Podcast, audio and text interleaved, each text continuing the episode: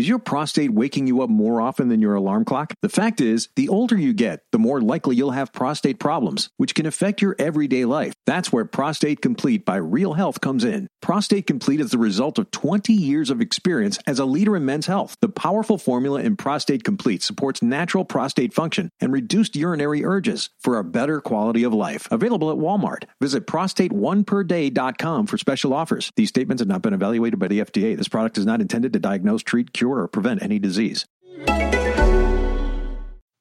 You are listening to Real Men Feel with Andy Grant. Real Men Feel encourages men to allow and express all of their emotions. Despite what you may have been taught, all emotions do serve you. Real Men Feel is committed to engaging in discussions that most men aren't having, but all men can benefit from. All links mentioned in each episode are in the show notes found on the blog at realmenfeel.org. Now, let's get to it. Hello, and welcome to another edition of Real Men Feel, and, and welcome to 2020.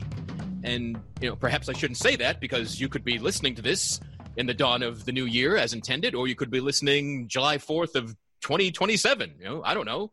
So maybe I need to say, you know, greetings and celebrations for all possible holidays that you might be near as you listen to this.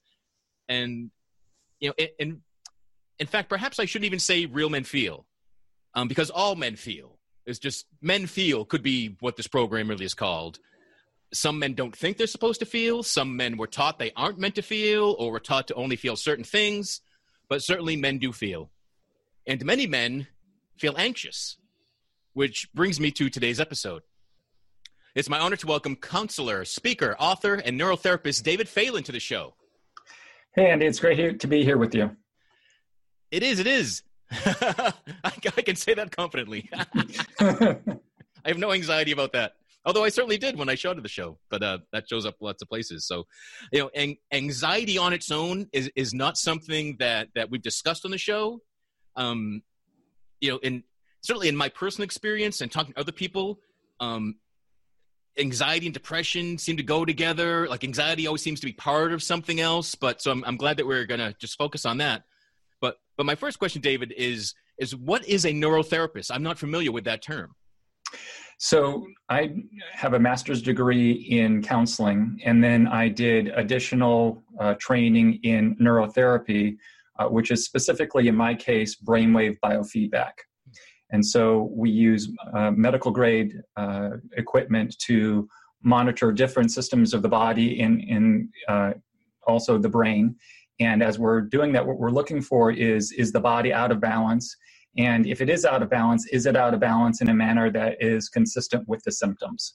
Um, so, in certain cases of anxiety, there might be parts of the brain that are operating too fast. And so, through biofeedback, the patient that I'm working with can learn to slow down uh, that particular part of the brain. And uh, when treatment is successful, then that can alleviate anxiety. Oh, cool. So, it's helping people to get conscious control of of their brain as opposed to just reacting to what their brain does to them kind of? Yeah exactly. Uh, and and with all biofeedback that really is what we're trying to do is to help people have more control over uh, their physiology and more control over their emotional states. Hmm. interesting.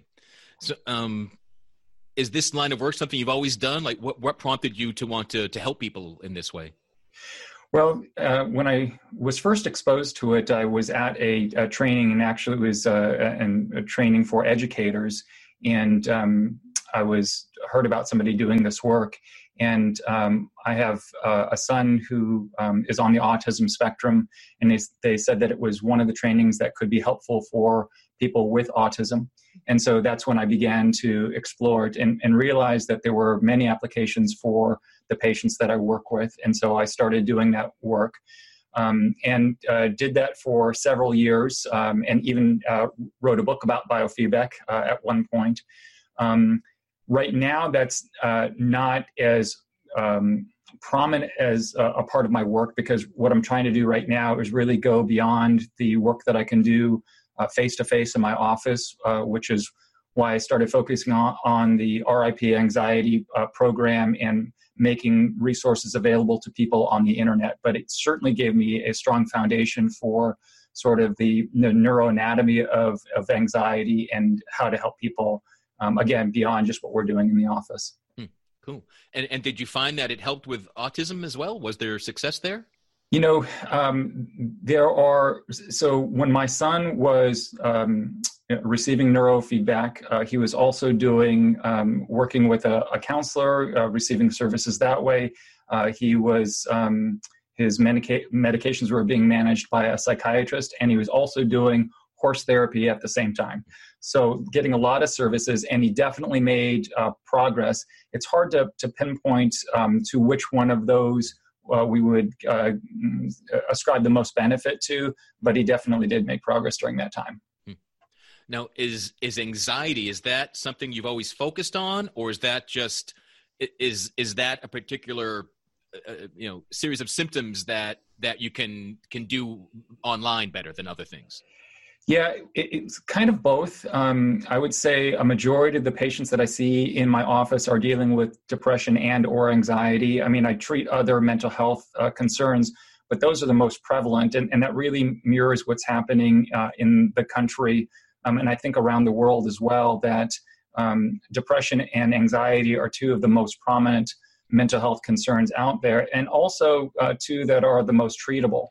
And so when we started looking at how can we help people online, uh, we decided to start with uh, anxiety um, and have a lot of experience working with anxiety in the office and a, a, a pretty good system uh, for helping people. And that's how I decided to go in that direction. Cool.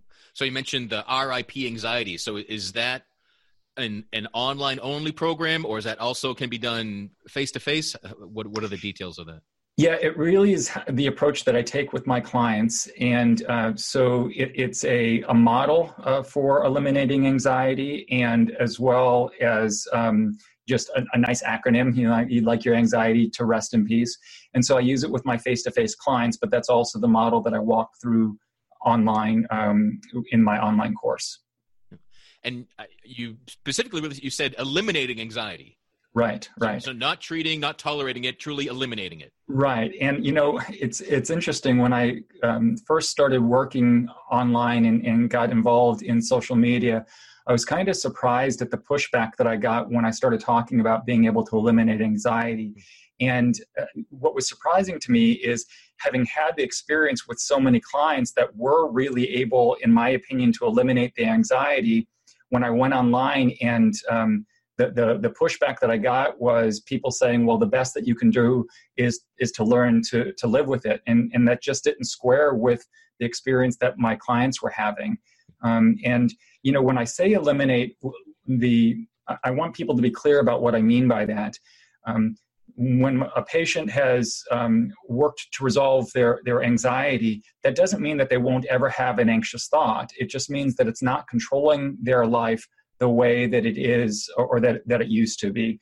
Um, and um, I frequently will, will use um, Peter as an example. Uh, he was one of my clients, and, and he gave me permission to, to tell his story because it, it really is a profound story, and uh, he knew that it was something that could help other people. But um, Peter was having panic attacks every single day before he had come to see me, and it was the kind of thing that that led him to go to the emergency room uh, on multiple occasions, and he was taking um, a, a, lot of medications to be able to treat his anxiety. And the, for him, one of the ways that it manifested is that when he got home, he started to feel more anxious around his kids, and so he would have to isolate him, and that was really hard for him because family was a really um, important part of his life. And so not only was he feeling anxious and, and was being triggered by being around his kids, but then he felt guilt because he couldn't be around his kids. And so he came in and, and we worked together um, for a few months. And one day he came in and said, I had the strangest experience this week. I remembered that I was being treated for anxiety. So anxiety was so far gone from his experience that week that he, it didn't even occur to him that he had anxiety until he saw that he had this appointment to go to. and, and so that's the kind of thing that I mean. Uh, he will have anxious thoughts from time to time, but it's substantially different than it was before. And, and that's what I want my clients to, to be able to, to conceptualize is that it really is possible to, to get to that place. Now, one of the challenges with anxiety is anxiety, I, I describe it, I say that anxiety is a liar. It's going to try to tell you things that are not true. So if anxiety can get you to believe that it's not possible to eliminate anxiety, then you're going to be stuck with it. And so that's why I advocate for it is possible to eliminate anxiety.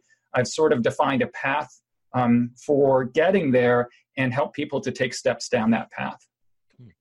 So maybe we can work on uh, separating some terms and because it, it, does it, it, seems like anxiety is certainly a, a, a, spectrum of of of things that someone might experience so absolutely how how would you separate anxious thoughts from full-blown anxiety what's what's kind of the difference Right. Well, I, I, think you're really right on to something when you say it's a spectrum. And I tend to think of all mental health uh, symptoms on a, a continuum. And so frequently I will say to my clients, on a scale of zero to 10, if zero is completely calm and relaxed and 10 is the most anxious, where are you? And what I try to help them to, to recognize is by the time that you get about halfway up that scale, so by about a five or higher, it's going to start to uh, affect your thinking. And so, you know, I have some clients that experience what I call spikes of anxiety. So their resting state might be like down at a two or three, but then they have these spikes that shoot up to like a nine or 10. And the spikes may not last for very long, but it's really unpleasant while it happens. I've got other clients who have what I call an elevated resting state. So they might be at a seven, eight, or nine all the time. Um, and I've got other people who have what I would call a mixed pattern. So that might be above a five, and that's the resting state, but then they have these spikes that occur on top of it. And again, the spike itself may not last very long, but when they come down, they never really get lower than a five. And so, you know, we can think of it in terms of, you know, what's diagnosable. Um, but, you know, quite frankly, many people who come to my office don't really care what we label it as they just want to know how to deal with it. Right. you know so there are different anxiety disorders like ptsd is an anxiety disorder or panic disorder is an anxiety disorder. You know and, and those have different constellation of symptoms that go along with them but again what most people want to know is what do i do about it? And so what what i'm advocating for is helping people to learn how to lower that level of anxiety and get to the place where it doesn't often get above a five. And, and, so when I say eliminate anxiety, that's really what I'm talking about. Cool, cool. So those eliminating those kind of peaks and extremes where it's really all you can focus on is is that that anxiety. Right, and the higher that it gets, you're, you're absolutely right. The more um, the more of your thinking it consumes. Um, and but even you know if you sort of have a low grade uh, anxiety, it might be there in the background all the time and you're, you're not really going to perform at your best you know? And so when when i'm uh, walking through an evaluation with people oftentimes what i'm asking them is you know how much does this bother you? And also how much does it get in the way? So if we can help people to get to the point where they're not bothered uh, because their anxiety is low and it's not interfering with their performance really that's what's ideal for them. Cool. yeah because I, I imagine if someone if it's kind of like a, a constant background thing uh-huh. people might just think oh this is this is how life is this is how everybody feels yeah until right. they bother to examine it and maybe discover that oh no there's there's there's an agitated state there's this level of stress or nervousness that's kind of always here that doesn't have to be here Right. Yeah, it's it's interesting, uh, and this go, kind of ties back to to biofeedback. You know, sometimes I ask people to to rate themselves on that scale, and they say, "Oh, I'm at a two or three and then we hook them up to the equipment and we find out they've got twice as much mu- muscle tension as they should. And what that tells me is they don't know what relaxed feels like mm-hmm. you know and as you said they just think it's normal. Yeah. So hmm what what are some signs that that someone is dealing with anxiety when, when it's not to the level of like it's really obvious? What what is so is it feeling uh, you know a level of physical tension? Are there other other things yeah, I mean, there there can be um, what I try to help people to, to think about is uh, to what extent is it interfering with their thinking, and to what extent um, is it showing up in their physiology. So their physiology could be things like um, increased muscle tension. Uh, their heart rate could be faster. They might either hold their breath or uh, breathe faster. Um, it can af- affect blood pressure. Um, they might uh, experience trembling or shaking. They could experience uh, hot flashes or uh, feel uh, chills. Um, so, those are all symptoms that uh, can show up in the body with anxiety. and and again sometimes people are experiencing those things and, not really even aware that they're experiencing them until somebody points it out to them um, I, I, had one client that i was re- working with recently who kept clenching his jaw and he wasn't even aware that he was doing it until i, I pointed it out to him mm-hmm. and so so those are some of the, the uh, things on the physiology side of it and the thinking side of it is you know um, in, particularly in um, where your anxiety is more severe your mind can go blank um, you can get um, stuck on particular thoughts. Um, there might be confusion. Uh, you might have trouble paying attention.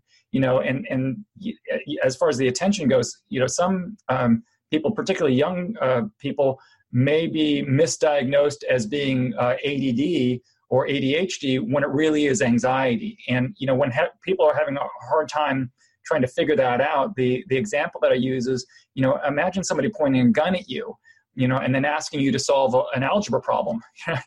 you might get it wrong, and, and it's not because you can't do math or you can't pay attention. You are paying attention. You're just paying attention to the to the gun. So, you know, whatever your trigger, whatever is triggering your anxiety, you might be paying more attention to that than the other things that would be helpful for you to be paying attention to.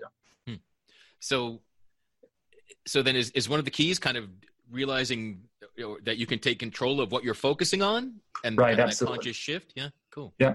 So so when i ever i start somebody that i'm working with anxiety i ask them to recognize that anxiety is an emotional state that works the same way as every other emotional state. Anxiety works the same way as depression or anger or feeling lonely on the unpleasant side. On the pleasant side feeling happy motivated confident they're all emotional states and what that means is that what they have in common is that it's always about what's going on with their thinking and what's going on with their physiology. And that's so true that if you make a big enough change in your thinking or physiology or both, you literally can't stay in the same state.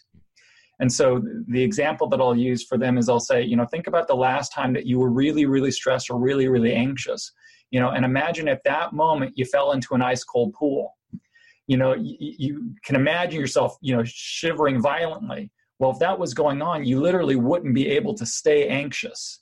Now it doesn't mean that that can't come back the anxiety can't come back but it's just that while your body is doing that you can't maintain that that state of anxiety.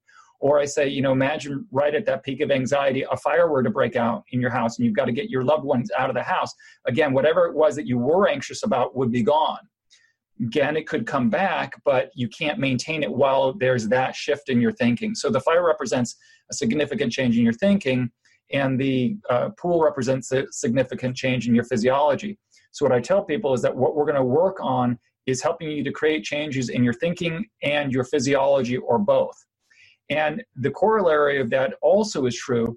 What it tells us is that if we try something and it doesn't work all that that really means is it didn't create a big enough change in your thinking and or your physiology at least in that moment it could be a good exercise or a good strategy some of the strategies that we work with just need to be practiced more before uh, it becomes useful for a person mm-hmm.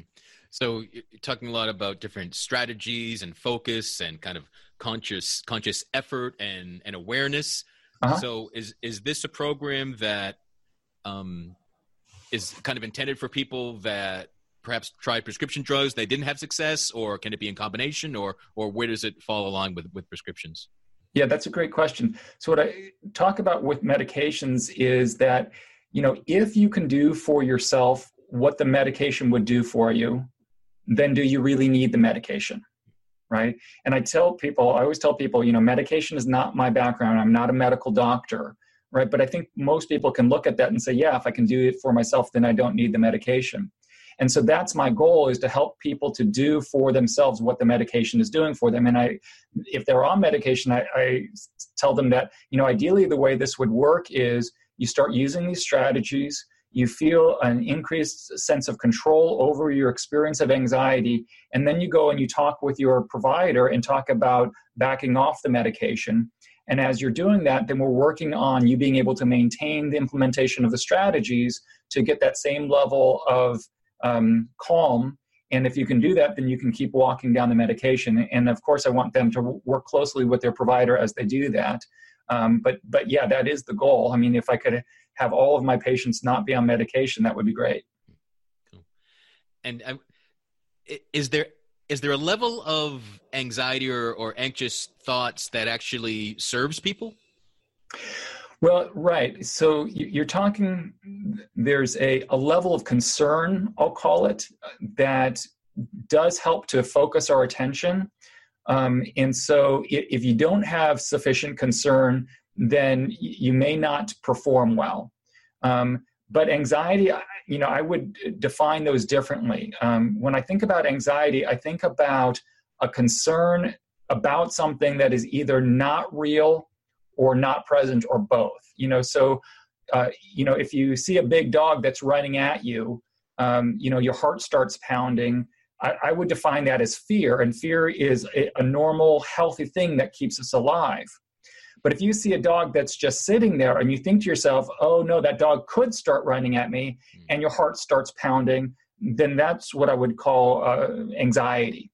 And so we want to have an appropriate level of concern um, for anything, particularly in, in performance situations, but there's a difference between that, in my mind, and anxiety. Yeah, I'm reminded of kind of stories about fight or flight Right. And that you either stand your ground and you're going to go into battle mode or you're going to run run for your life and protect yourself. But that there's also a third choice, which maybe is the example that choice of almost the you can't decide is it fight or flight. I, I'm so anxious, I'm stuck here, and I can't I don't make a decision, and I'm right. just kind of stuck. So fight, flight, or freeze is what you're describing. Yep. Yep. And it, it's interesting, and this is part of what I wrote about in, in my book, uh, is that, you know, if you think about our physiology, it really hasn't evolved much from you know the time we were cave people you know and, and the the threats that we had to deal with at that time were things like you know a, a tiger running at us. And so our physiology is designed to deal with that threat you know to increase our heart rate and our muscle tension. That helps us to to fight or or run away.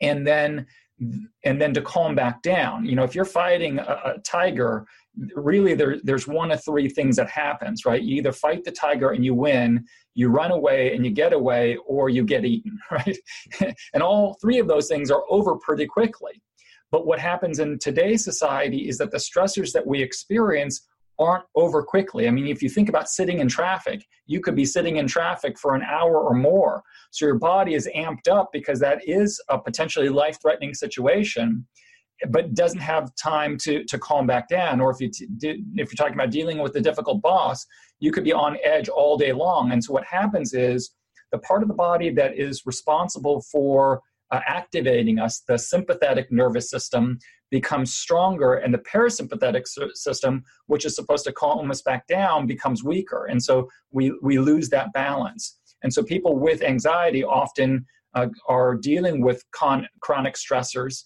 and so, as we're helping them to manage anxiety, we're helping them to restore balance in the sympathetic and the parasympathetic system. Mm-hmm. So, you're right, you can have fight, flight, freeze. Um, and again, if you're in that state for a prolonged period of time, you can um, shift the balance in, in your uh, stress recovery system. And, you know, in, in today, many people aren't told, aren't taught that it's appropriate to run away when when facing a stress. And certainly, that's not true for men. Right. Absolutely. Yeah. Yeah. Like a, like a, you know, if you hit tough times in a relationship or a challenging situation at work, I, I have never seen a man just say, all right, I'm out of here and, and run away to, to you know, to protect themselves. Yeah. Um, so, hmm.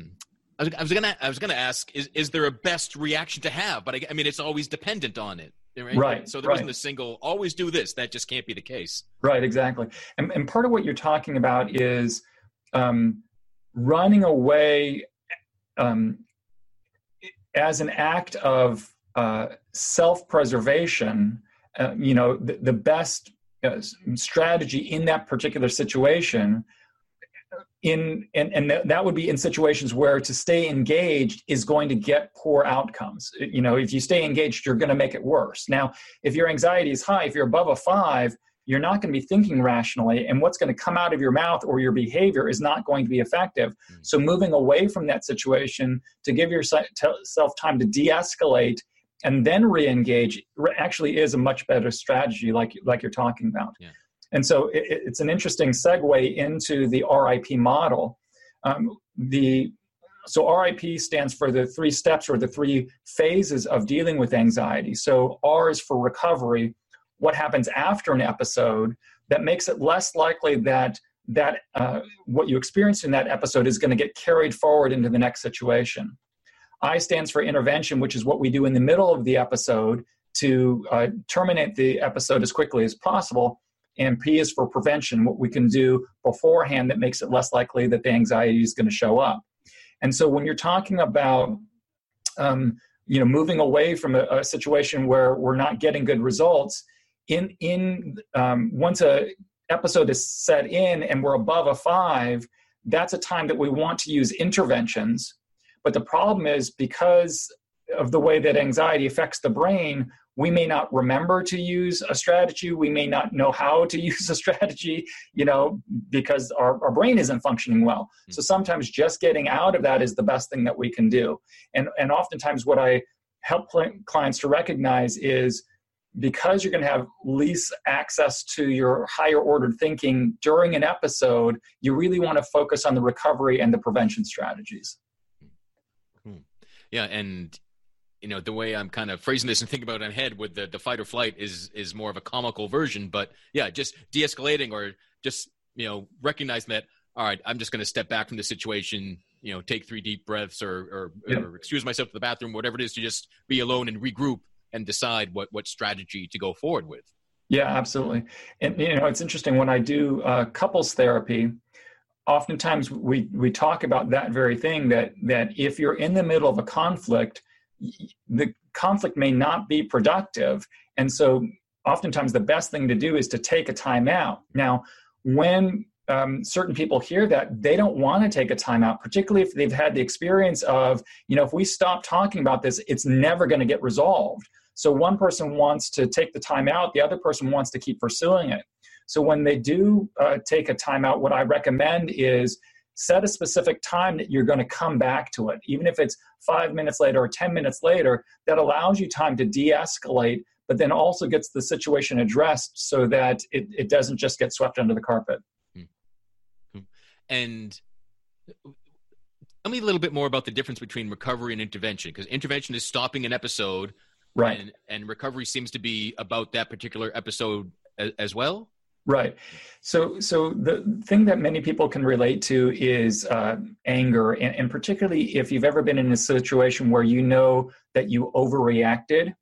So, let's say that uh, you, you are having a conflict with somebody, and that situation doesn't get resolved, and then you have another conflict with that person, and a third conflict, and then today you're talking with that same person, and they say or do something small, and you blow up well, the reason that's happening is because you're not just responding to what that person said or did today, but all those things that have happened in the past that never got resolved. So anxiety works the same way. If it doesn't get resolved, it gets carried forward. And so you can see anxiety get stronger over time. You can see um, a more uh, a stronger reaction to the same trigger over time. So in recovery, what we're trying to do is to neutralize the episode and the effects of that episode so it doesn't get carried forward. Gotcha. Cool. And you know, I, I, I certainly have met lots of men that almost brag about stress and how much stress they can carry, and it's almost yeah. like you know, almost being burnt out is kind of a badge of honor. Um, right. I don't meet many guys that talk about how anxious they feel or an anxiety. Is is that just uh, a name game yeah, I mean, stress and anxiety work in the same systems uh, internally. And so you're going to get the same physiology. If you're stressed, you're going to get an elevated um, heart rate or uh, increased respiration, or you're holding your breath. Um, so, in that way, it, it is a name game. You know, the, so the way that I think about it is anxiety is a type of stress. I mean, if you look at the, at the sort of the, the textbook definition of stress, Stress is any situation that demands um, a, a, change um, in, in, the way that we're doing things. So it's something that's happening in our environment um, that demands a change. So it could be your boss saying, you know, okay, I want this report, you know, in an hour. Right now, you have to do something different. Um, stressors can be positive and negative. You know, so uh, Christmas is is um, uh, past you know and uh, you know so think about go, going into christmas um, you know, particularly uh, even for situations where, you know, it's a good time to be together and there's a lot of celebrating and stuff, it can still be a stressful situation because of the demands of that situation. So it can be positive or negative, but whether it's positive or negative, it has an impact on our physiology. Right. So I try to help people to recognize it. It's kind of like, um, you know, gas in your gas tank. You've got a limited amount and you're going to deplete it, right? And so st- stress is burning energy. You're going to run out of that. Um, now, can you refill your tank? Absolutely. But if you try to, to run, you know, in, in chronic stress, you're, you're going to run out of fuel much faster and your car's not going to perform as well. Got it. Yeah. Positive stresses create the same um, reactions within us. So things like planning a wedding or a move or a new job right. and can be made all the worse if you've got this whole history of unresolved anxiety and, and issues and if you're just this bundle of triggers so e- right. even even good things can be that that that final trigger that really sets you off yeah right and and final trigger or a building trigger yeah you're right it, it you know it all plays a part. And and you know i'm not i'm not advocating for people to live um stress-free lives by you know removing every possible trigger. What i want them to, to do is to figure out how to negotiate the challenges that are in their life in a healthy way. You know so one of the images that that i use frequently is is think about an outfielder right? Uh, while the pitcher is holding the the ball getting ready to pitch the outfielder wants to be relaxed and ready you know if they are breathing fast, um, if they're really tense, they're going to be burning energy and it's not doing them any good, right? So they, we want to be relaxed and ready. Once the um, pitch is made and the ball gets hit, particularly if it's going to that fielder, they want to spring into action, uh, exert the energy, make the play, but then go back to relaxed and ready. Right. And that, so that really is my image for life. You know, there's we don't want to necessarily eliminate the stressors because many of those stressors are good, but we want to be able to to manage them, them in a way that we're able to, you know, to to play the game for for the, the long term. Right. Yeah. I mean, really, the the only constant in life is change. Right. so yeah, if every change just throws you into disarray, then it's going to be a rough life. Right. Exactly. Exactly. Yeah yeah, it's funny. I've never, uh, I haven't heard the outfielder analogy, but that's yeah. If if like if if uh, every strike and every ball you pitch is just ah, if you're flinching in the outfield, like losing your mind and right. just being distracted by all that, then yeah, you you you can't you can't feel good, you can't perform right. well. Yeah, right. Cool. Yeah. And I, I've seen statistics that that women have more anxiety than men, but right. I, you know I think it's it's true with all sorts of uh, physical and mental ailments that men are just vastly underreported. They're they're like like you said, they're more likely to go, yeah, I'm all stressed out, not yeah, I'm anxious and need some help. Exactly. Yep. So there, there, it, there's a really good chance in those statistics that there is underreporting. But even, you know, if if you think about what is being reported, it's somewhere between one in three and one in five men. That's still an extraordinarily high number. So, I mean, you know, when if I think about your listeners, uh, if your listener isn't dealing with anxiety himself, then he knows somebody who is. You know, and it's it really is it's affecting us all. Let, let's go there. Um, if if you have a, a friend, a family member, a coworker that is obviously anxious, how, yep. how can you? What can you do in that situation? Right, and so it goes back to what I said before that what's going to get the person out of that uh, episode is a change in their thinking or change in their physiology. And so if you're going to do something that's going to help, it's going to be one of those two things or a combination. Uh, and let me say one more thing bef- before I get into what to do. And, and I alluded to, to this before, but where uh, anxiety and strong emotion lives in the brain is a, a, a part of the brain called the amygdala. And when the amygdala gets triggered, it sends out signals to the rest of the brain, including the front of the brain. The front of the brain is where higher ordered thinking lives logic, reason, problem solving, recall.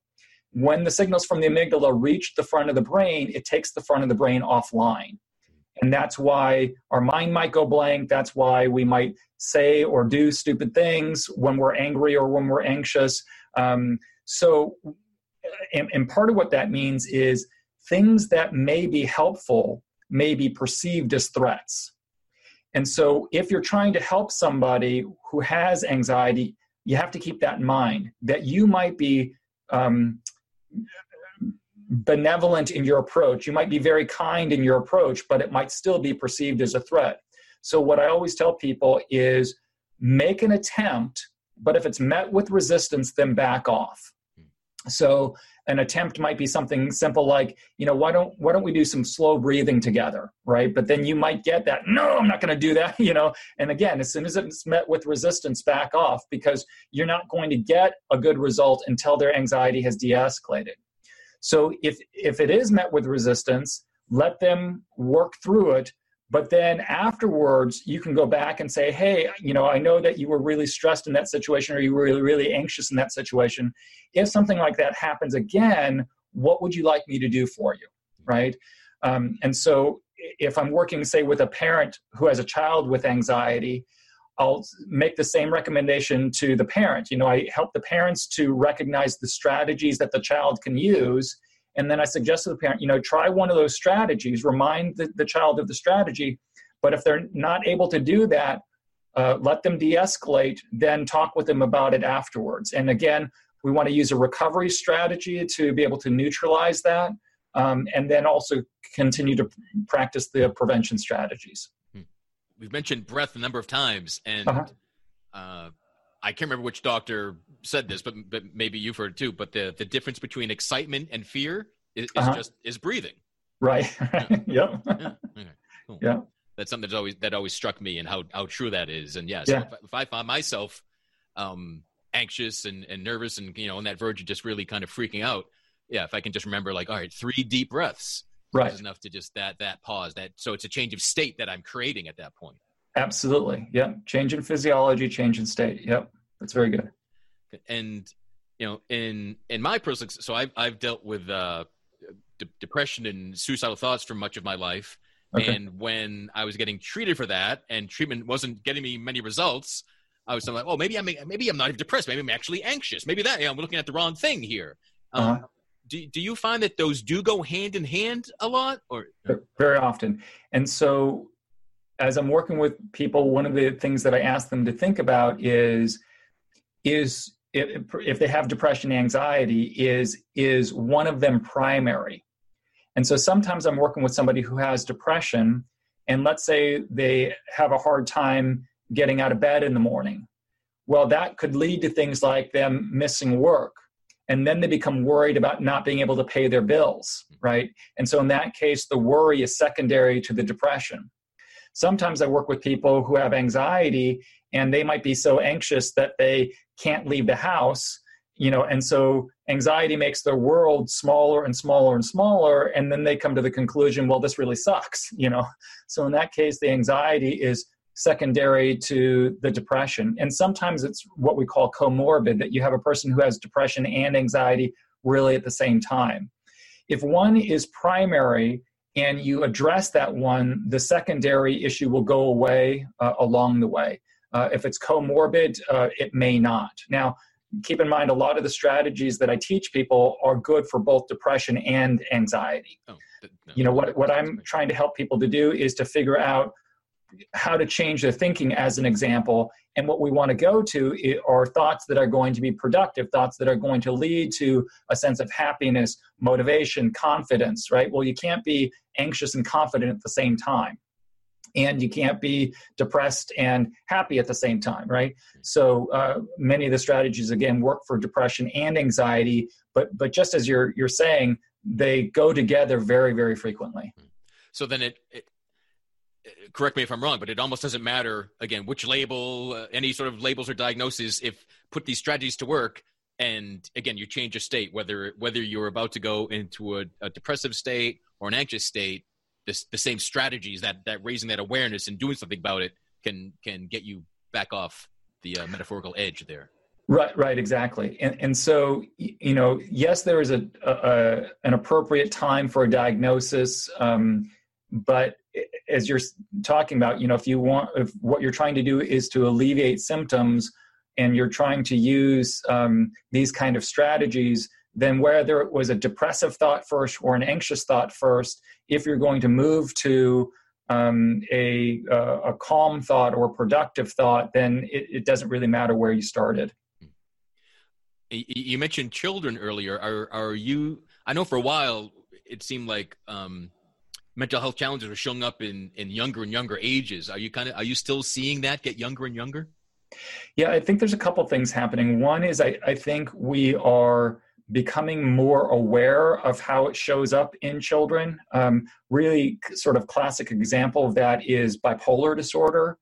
Um, you know, as it was first understood, it had an onset of about young adulthood, and that was the the type of bipolar disorder where you might have had the really low depressions, um, and then the the manic episode was euphoric.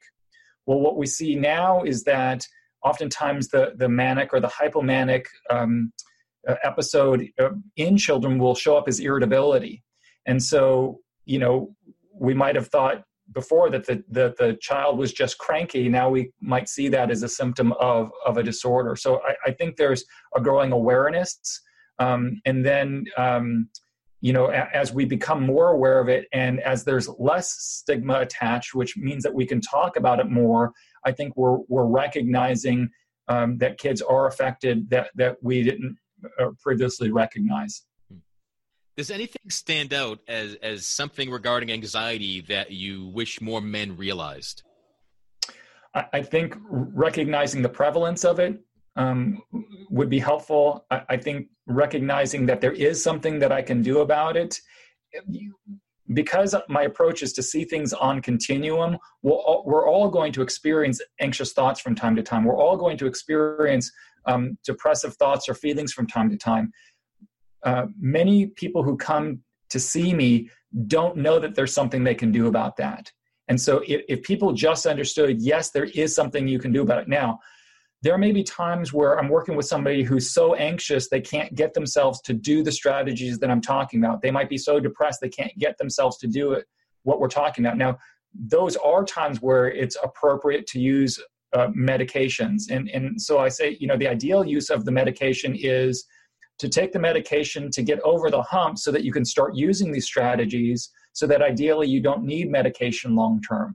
Um, but but all of that is predicated on this idea that yes, there is something I can do about this.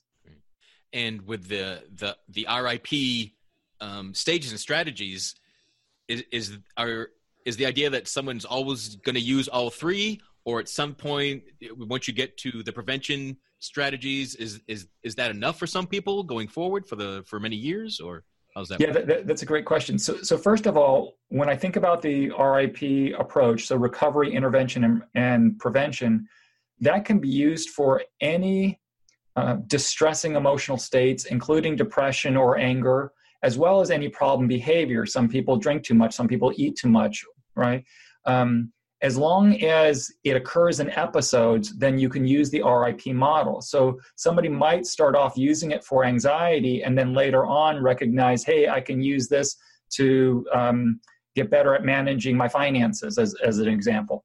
Uh, so I, I, think that that the, the strategy really has a, a, a lifetime uh, application, uh, and um, so my goal for people is to, for them to learn those those phases and to recognize okay um, if something doesn't go the way that i want it to go i can use a recovery strategy. So that can be can be you know i experienced an anxiety episode or that can be you know the conversation that i just had with my boss didn't go the way that i wanted it to go. Now even though you know uh, i may not necessarily be anxious or depressed about that if that negativity has the potential to carry forward, why not do something about it? Hmm. Uh, and so, so I want them to learn the model. And then in the prevention in particular, what, you know, there's lots of things that we can do to prevent anxiety. Um, medication, you know, is, is an example of that. But what I'm particularly focused on in the prevention phase is what I call daily practices. So the things that we can do on a regular basis that make it less likely that we get anxious in the first place but those daily practices um, eventually shift from uh, the the states that we want to avoid like anxiety or depression into what are the states that we want to experience on a more consistent basis? Do i want to be more happy? Do i want to be more confident be more motivated? Those daily practices elicit those productive states while at the same time helping us to to manage the unpleasant states.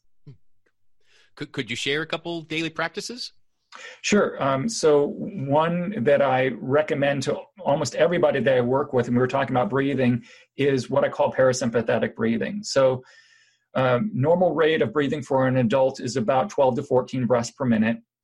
When we get stressed, worried, or anxious, we tend to do one of two things. We either hold our breath or we breathe faster, 18, 19, 20 breaths per minute or higher.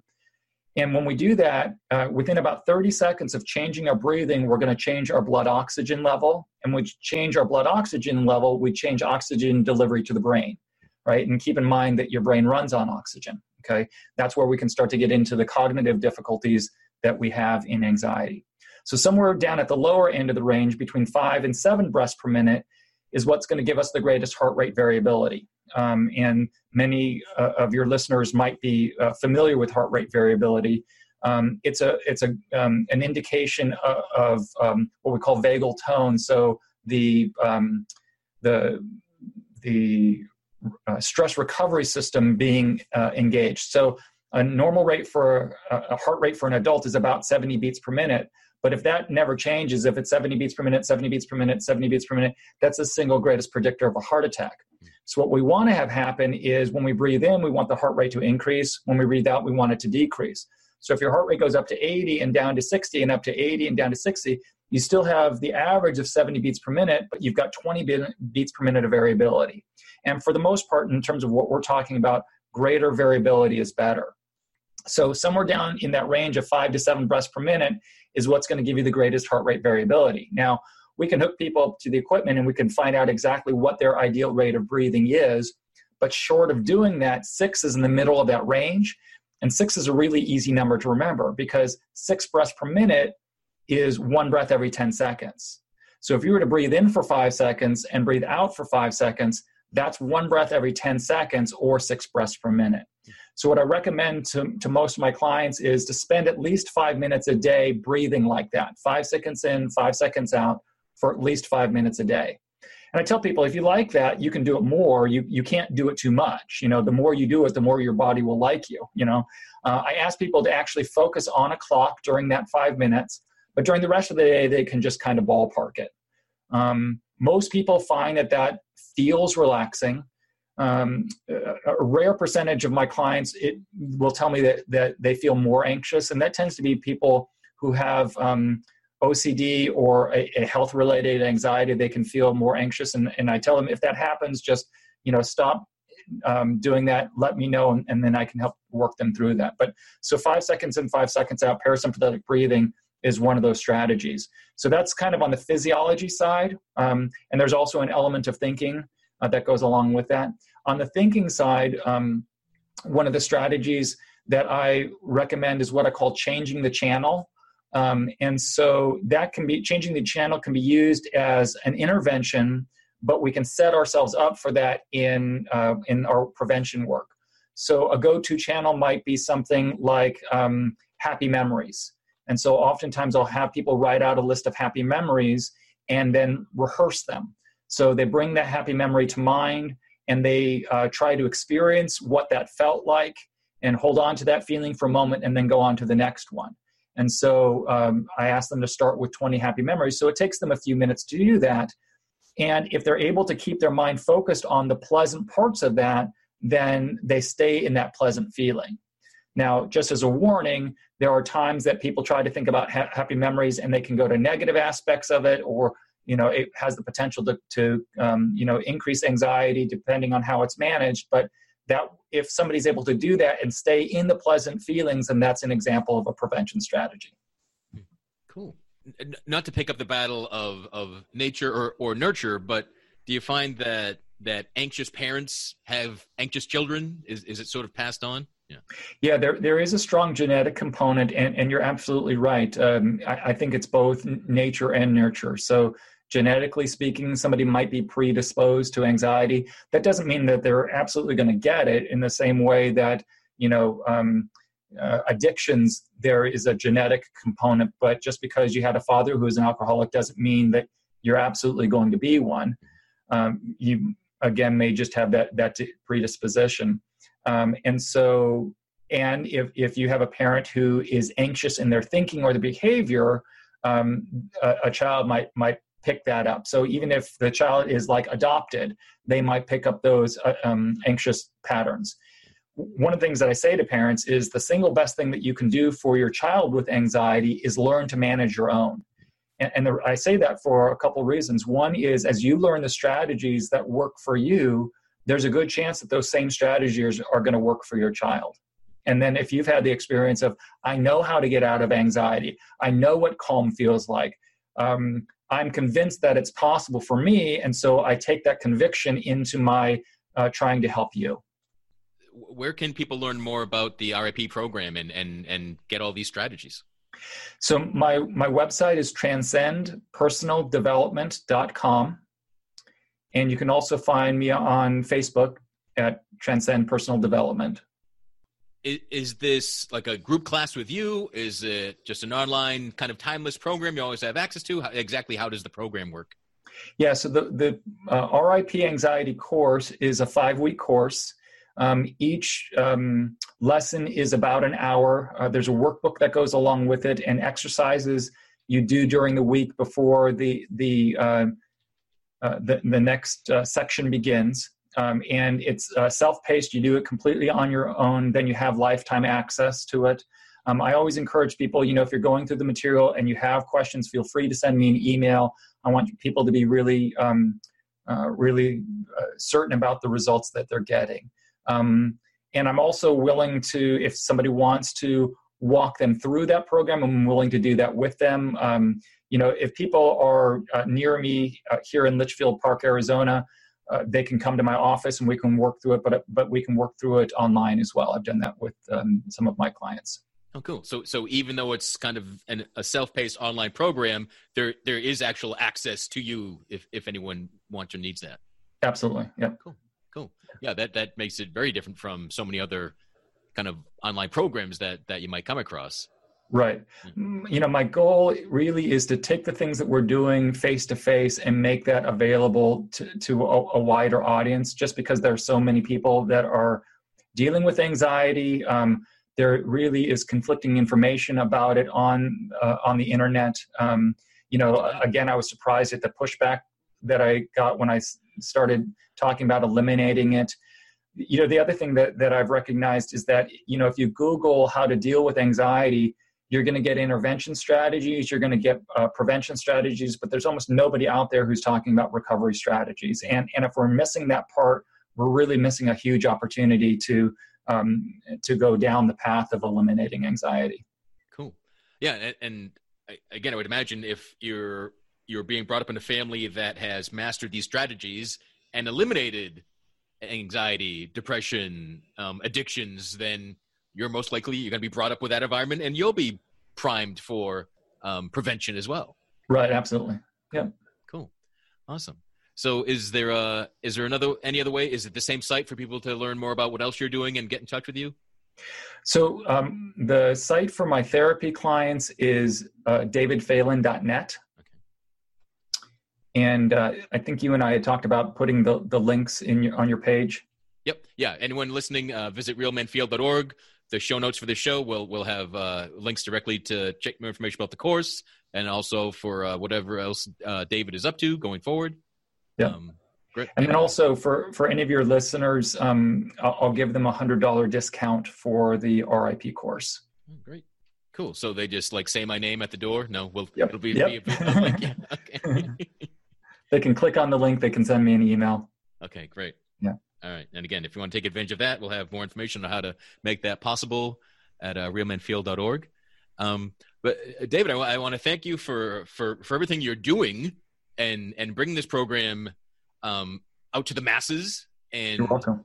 And again, what, what, what I love about this, it sounds like so many simple strategies. And in my experience, it's the simple strategies that work the best Right. But it's our it's our freaking messed up minds that like, well, I'm really hard and complicated, so it can't be a simple solution. And right. but yet it is. Right. Right. You know, it, it's just like I mean, if you think if you talk to like professional athletes, they'll talk about you know doing the basics. Mm. And, and this is really what it is. I mean, transcend personal development really is about mental and emotional fitness and, and doing the basics and getting the basics down. Beautiful. Well, um, um, again, I'm glad you've got this this framework for people to help master the basics. So, uh, thanks for spending time with us. Thanks for sharing this with everybody, and and and again, thanks for for this out in the world, and and especially thanks to uh, on behalf of my listeners, thanks for the uh, discount to uh, to check it out. You're welcome. It really was a pleasure to be with you, Andy. Awesome, and uh, I hope this was a, uh, a calming show for, for listeners, not anxiety or stress inducing. Um, feel free to uh, please uh, let other people know um, about the benefit you're getting from from this show, from this episode, from from working with David. Um, give us a like, a, a share, subscriptions, and as always, be good to yourself. Thank you for listening to Real Men Feel. Contact us at realmenfeel at gmail.com Learn more about Andy Grant at theandygrant.com. Please subscribe to this podcast and leave a review on Apple Podcasts, Google Play, Spotify, TuneIn, or wherever you are discovering Real Men Feel.